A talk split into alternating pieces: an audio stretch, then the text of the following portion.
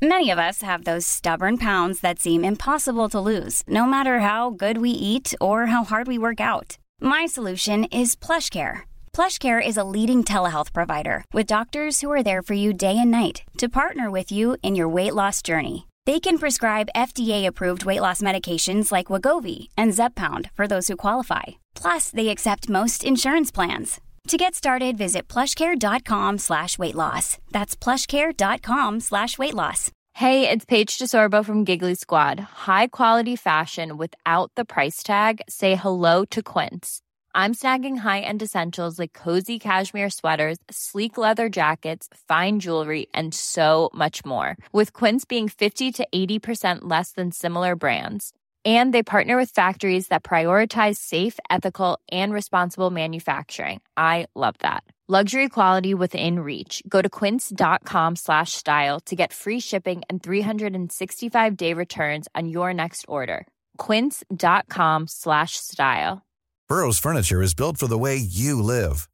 From ensuring easy assembly and disassembly to honoring highly requested new colors for their award-winning seating, they always have their customers in mind. Their modular seating is made out of durable materials to last and grow with you.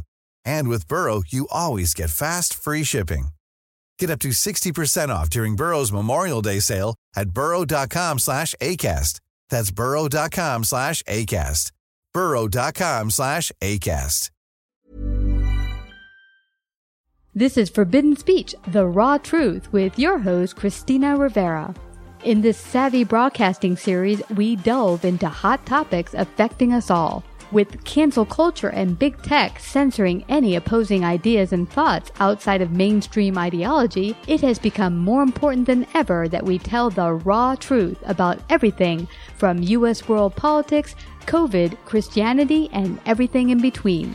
We invite all points of view to come and share their perspective honestly and respectfully. Hi, Vincent Hendricks, and welcome to Savvy Broadcasting's Forbidden Speech, The Raw Truth. We're so grateful to have you here today uh, for this series. Uh, I, I told you just before the interview when we got started that we've never had a philosopher on. You're a professor of formal philosophy in the University of Copenhagen and calling all the way in from over there. And uh, you are going to share your wonderful new book, The Ministry of Truth, which when I heard it kind of brought back memories of 1984. Uh, but you're going to share your thought provoking book with us. But I'd love for you to share a little bit about your background with our audience before we get started. Yes, so as, as you correctly said, I'm a professor of formal philosophy at the University of Copenhagen and the director of the Center for Information and Bubble Studies at the very same institution. And for years and years, I've been studying basically the information society and the way in which it has a big influence on everything from what we take public space to be on one hand, what is free speech, how we are also uh, treated or treat each other online as opposed to online or offline. And most importantly, which is very important for this book, what has been labeled attention economy. And hmm. so basically that's a that's that's a term that was introduced in 1971, believe it or not. I was I was one years old at that time. It was introduced by a professor of psychology, an American one. His name was Herbert Simon. He re- received the Nobel Prize in 1978. But in 1971, he said something very prophetically about an age for which there's a lot of information. He said. Hmm. that the, in, in, an information rich in an information rich world, the wealth of information will mean the dearth of something else. It will be the scarcity of whatever it is that information consumes. But what information consumes is pretty obvious. It consumes the attention of its recipients. And there you have it. In the yeah. information age, it's not Microsoft or oil, which is a new asset. It's people's attention, but not as a cognitive asset or a cognitive resource, but as a capital asset. And that is basically the backbone of much of the analysis that's going on in this book. Yeah, it's interesting when you got started there. You said um, how your your um, study of how people interact and treat each other online, and also how it's really taken our attention away. It's interesting. I go down the street and I see people in their in their phone. It's almost like they live outside their phone. I went last year to see Fourth of July fireworks, and instead of people just like, "Hey, look at the fireworks," they were like this with sure. their phone. And I'm like, hello, can we just live the moment without doing it? It's almost like we put ourselves inside of the phone and live life through this information data point called the cell phone. It's, exactly. And it's the same as the Super Bowl, or it's the same as it would be mm-hmm. at a concert, et cetera, et cetera. If you look at a concert today, you'll see a lot of little screens in front of the band. Right. So yeah. everybody is their own media now. Yeah, yeah, I know it's they've become their own kind of small media, but how much of that has taken away from us purely being inside of the moment uh, and experiencing it if we're so sure. busy trying to get our technology to take a picture of it or a video of it?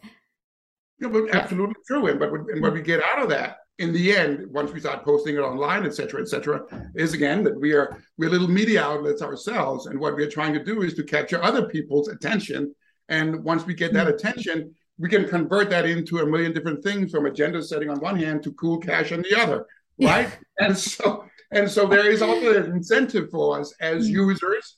And if we think that since we have profiles on social media that we are sort of the, the customers of the clients of the social media, think again. Mm. I hmm. mean, customers tend to pay tend to pay for the services. And as long as you don't pay, you're not really the client, you are the product. Or rather, mm. our attention and the data that is basically the product and the business model of many of the great of the big social media platforms and big tech companies in general basically relying on this insight back from 1971 mm-hmm. from herbert simon know and so basically it's a way of taking that model that attention is a cognitive resource for us and turning it into a capital asset. And the argument is easy. So mm-hmm. basically you will take people's attention using information once you take people's attention, you will get engagement. Once you get engagement, you will get traffic. Once you get traffic, you will get data. Once you get data, you can harvest the data, analyze it, pack it, and sell it to the advertisers. So the real customers of the social media platforms are the advertisers, and we mm-hmm. as users are basically the products. Yeah. Now that that that argument is about no is about is pretty known by now. Yeah. But what we don't think about is another thing that goes into this thing, namely that most of our interaction now, in many ways, take political interaction, is not going on at City Hall, at City Hall or some other public space. It's an information structure online, but it's an information structure on private hands. I repeat, it's it's basically that public space is on private hands. Now, had you asked mm. the pioneers of the Enlightenment, had you asked the founding fathers whether public space should be on private hands, they would have come up with a resounding no, because everybody was supposed to have equal access and no pecuniary interest towards to govern this public space in which democracy lives. Mm-hmm. And so mm-hmm. basically, that's also an alteration of the way we understand democracy. I mean, I'm not a particularly big fan of Donald J. Trump, but I got to tell you this: he was voted in by people, yeah, by citizens. Mm-hmm. Now, is it fair that private big tech companies will take his voice away from public space. Mm. No, that doesn't seem to be something that they should be able to do because mm. public space is public and everybody should have access. And nobody should basically decide, or if it should be decided, it should be decided by us as a democracy, not by we the people, not by private enterprising. Yeah, that's it's fascinating because you know of of time uh, we've had a number of topics on since we started the Forbidden Speech series, and what we really wanted to do is have difficult conversations about things that affect all of us across the entire globe. Um, but they've been uh, a few topics that YouTube or other such platforms like Google are like, hey, not user friendly. I'm like, well, what does that mean? Or not advertiser friendly? Um, and they've taken it down. And uh, so that is, it is kind of scary to think that certain voices or certain topics are not allowed if they don't fit in a certain mold. Because what we really want is to have a public square where you don't have to be hush hush and we can all freely speak together and come to our own conclusions. Yeah. Um, but you know, it's it's really interesting to see what I find. And tell me, because you said we're we're the commodity, the people who are going to use Facebook, YouTube, Google, whatever. Um, they use us. And what I find is that a lot of the traffic that's sent my way via Facebook is stuff they find I like to look at. Sure. So it looks like a lot of the data we're getting through these social medias are being formulated for the user. So what's dangerous about this is we could all be in our own echo chambers where we don't really hear other points of view because we're getting thrown at us just the kind of stuff we like to look at. Right. And that's a, that's 108 degrees on what we take the public square to be, right? Mm-hmm. The public square is exactly as you said that it should be an it should be a market for opinions, right? So I can throw out my opinion, you can throw out yours. then we can see what sort of traction you're going to get with it. That was basically John Stuart Mill's idea of uh, the marketplace of ideas. And the good ideas that will survive, and the bad ones that will basically get weeded out in this very liquid market of people exchanging their opinions.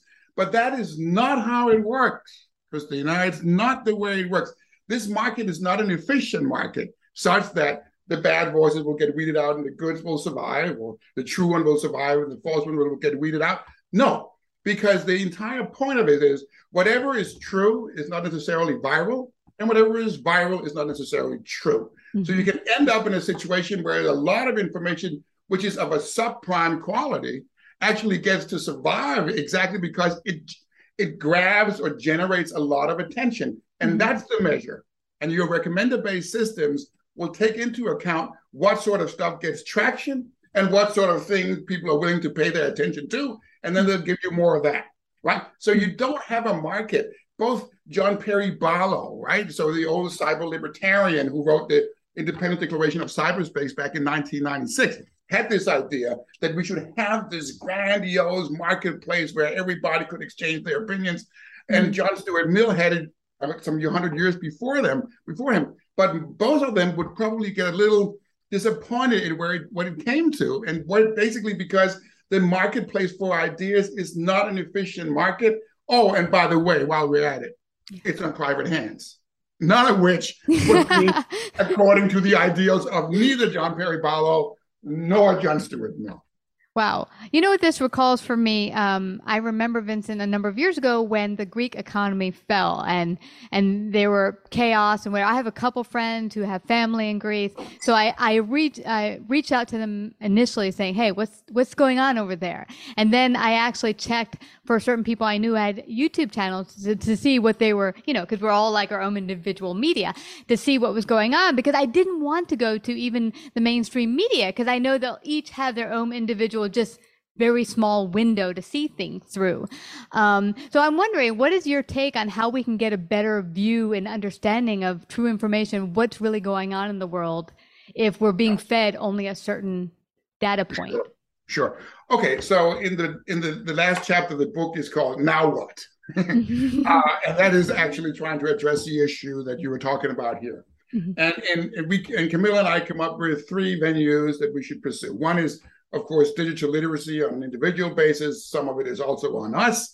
But there are two more that we are, I like to address a little more now. Namely, one is uh, what we call institutional mobilization. And what I mean by that is we're going to have to look at some partnerships, some an unusual partnership for weeding information. So, for instance, during the corona uh, pandemic, which we are still somewhat in, WHO actually paired up with Facebook mm-hmm. uh, to make to to create a forum for which a lot of the conspiracy theories or um, suggestions for how to get over coronavirus by drinking chloroquine, et cetera, et cetera, would, would, would actually get corrected, right? Mm-hmm. So we are looking at some new partnerships for information um, proliferation, but also information editing. And then there is the regulatory part of it as the last one, what we call ideological mobilization. And really what we mean by that is lawmaking uh, and policy making.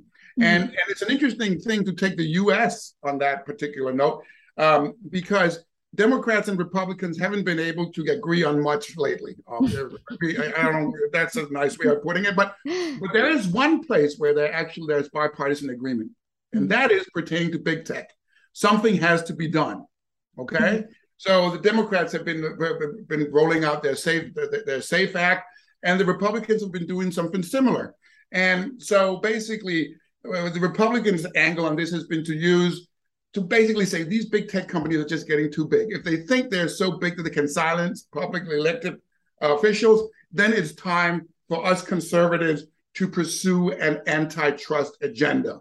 That is something that Jim Banks came up with. Mm-hmm. And so basically, they want to look at, for instance, the Americans through time have been very good at antitrust, right? Um, you know, uh, Microsoft has been hit by uh, by antitrust, AT and T back in the day, Standard Oil, and others, right? So one way to to sort of cope with this is to try to use antitrust.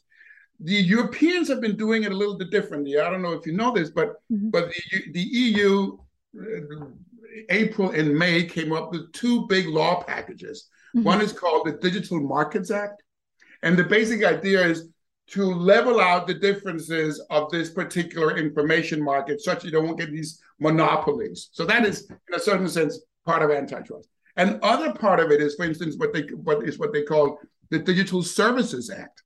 And the Digital Services Act is where are the users going to be in this information market? And they have a whole list of law initiatives for. So, for instance, uh, minors are not are not allowed to be with to be exposed to targeted marketing anymore, mm-hmm. right?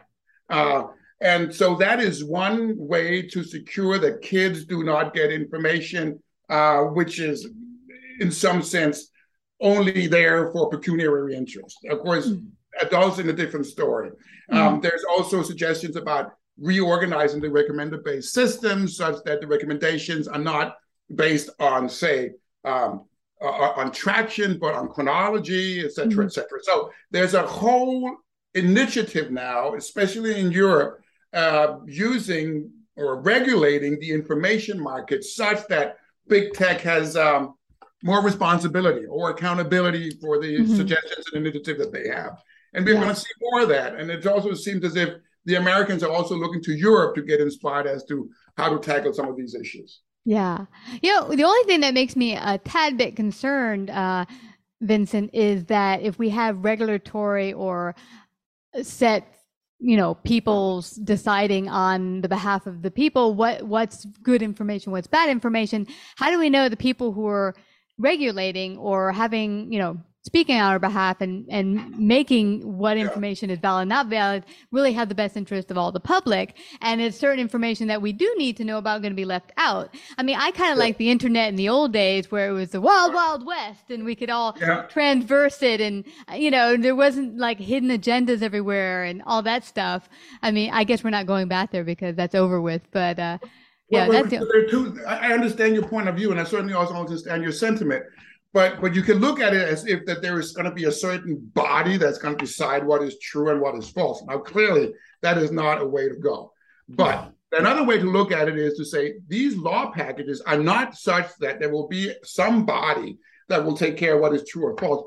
It is rather a different argument altogether, namely that we want to get back to a market, a free market for information, but a mm-hmm. free market for information that has an element of efficiency mm-hmm. attached to it. And by efficiency, I mean that the that the, the, the vetted information tends to have a better to have better chances of survival than they do now. Mm-hmm. But this is not to say that we are we are not going to 1984 here. And when we call it the Ministry of Truth, I noticed it that, is not. Yeah. It is not. It, of course, it's inspired by Orwell, but we all remember that in in Orwell's 1984, the Ministry of Truth was basically a ministry for propaganda and lies. Yeah, and throwing throwing sur- sur- uh, stuff that didn't match the party and the books propaganda right. were thrown down the memory hole. Yeah, precisely, and yeah. that's not what we are. We are not saying that big tech is like that. But what we are saying mm-hmm. is the fact that they are basically controlling the infrastructure in which also democracy runs, as read the argument I was making before. So they are basically in control of what sort of what sort of infrastructure we have. So mm-hmm. that's at least in terms of quantity, uh, in a certain sense, being a ministry of truth, but also in terms of quality, because in many ways they also decide what can and cannot be online. And so, from that perspective, they they basically decide who can have a vote, who can have a say online, but also what sort of what what sort of information tends to get traction. And that yeah. is a pretty powerful position to be in. And do it we is. want that on private hands? Well, you know, but also in, you know, this is really scary because having it in government official or governmental hands can be just as dangerous because there were during the whole COVID time, certain sure. doctors were very credible, who had great information that actually they could back up with facts being um, taken off the major social media as misinformation. And I was like, well, we're not being able to have that dialogue where we can just look at what they have to say and look at the information over here and weigh it ourselves. And that's concerning. Um, that's the only thing concerning for me is I, I really want us to go forward with um, a really fair uh, ass- uh, assessment of whatever the situation is on any topic and being able right. to see many angles, not just one or two angles. But I think it's also we also have to realize one thing, right? I mean. Facebook is from 2004, okay? Mm-hmm. Google is from the late 90s. Instagram, WhatsApp, and the other is there from 2010, 11, 12. Mm-hmm. And we are in 2022 now. Okay. I mean, we only have had this experience for 20, 25, maybe 30 years. So yeah. this is still early time. And the oldest democracy in the world is in the U.S. You, the U.S. is not that old, right? Mm-mm. The Enlightenment is four, four or five hundred years ago. That's where the initial ideas of democracy came up, and we're still figuring out exactly how to do it. And now some very fundamental pillars of this democracy have changed right? So we are talking about an online public square. We are talking about an attention economy running an information market. Also, when it comes to matters of democracy, where are we going to go and how are we going to do this? So basically, I think it's fair to say that these are early days, but it's good that we are having these discussions now and not in 50 years once the monopolies have become real monopolies of sizes which are global. Right? And so basically, I'm not saying that I'm, I'm basically just saying I'm, we should. It's good that we are having these discussions now, but we should not uh, we, should, we should not force something in now. We've got to have to take the time it takes because these are new conditions for humanity. We've never been here before, mm-hmm. and we should factor that into account when we make these kind of decisions. Absolutely. Well, this has been fascinating. I really do believe that what you're saying that we really do need to have these deep discussions to see where we're going to go forward. You're right. Um, now the newest generations coming into being, children who are growing up, they're growing up from day one with cell phone in hand, iPad, all that jazz inside of technology. Uh, I am a Gen Xer. I did not grow up inside of my computer. I only started probably in the mid 90s uh, having my own personal computer. So it is a whole new uh, experience, and we're going to see how we go forward as humanity. But I don't want us to leave without everyone finding out how they can get their very own copy of the Ministry of Truth, Big Tech's Influence on Facts, Feelings, and Fiction. Where can they get a copy? Amazon.com. That's okay. one of the biggest purveyors of everything from information on one hand to attention grabbing on the other. Absolutely. And do you have a website you um that they can go to? Or I, just, that's I certainly do. You just type Vincent F. Hendricks and my website will come up. It's www uh, slash inc.com slash Vincent. Awesome. Awesome. This has been fascinating. I thank you so much, Vincent, for coming to share your great wisdom today on Savvy Broadcasting Forbidden Speech. Thank you for having me. You betcha. Like, subscribe, and share this episode. To listen to more Forbidden Speech or Savvy episodes, visit savvybroadcasting.com. To find out about our paid sponsorship opportunities or how to become a guest, email Christina at lifeunscriptedradio.com.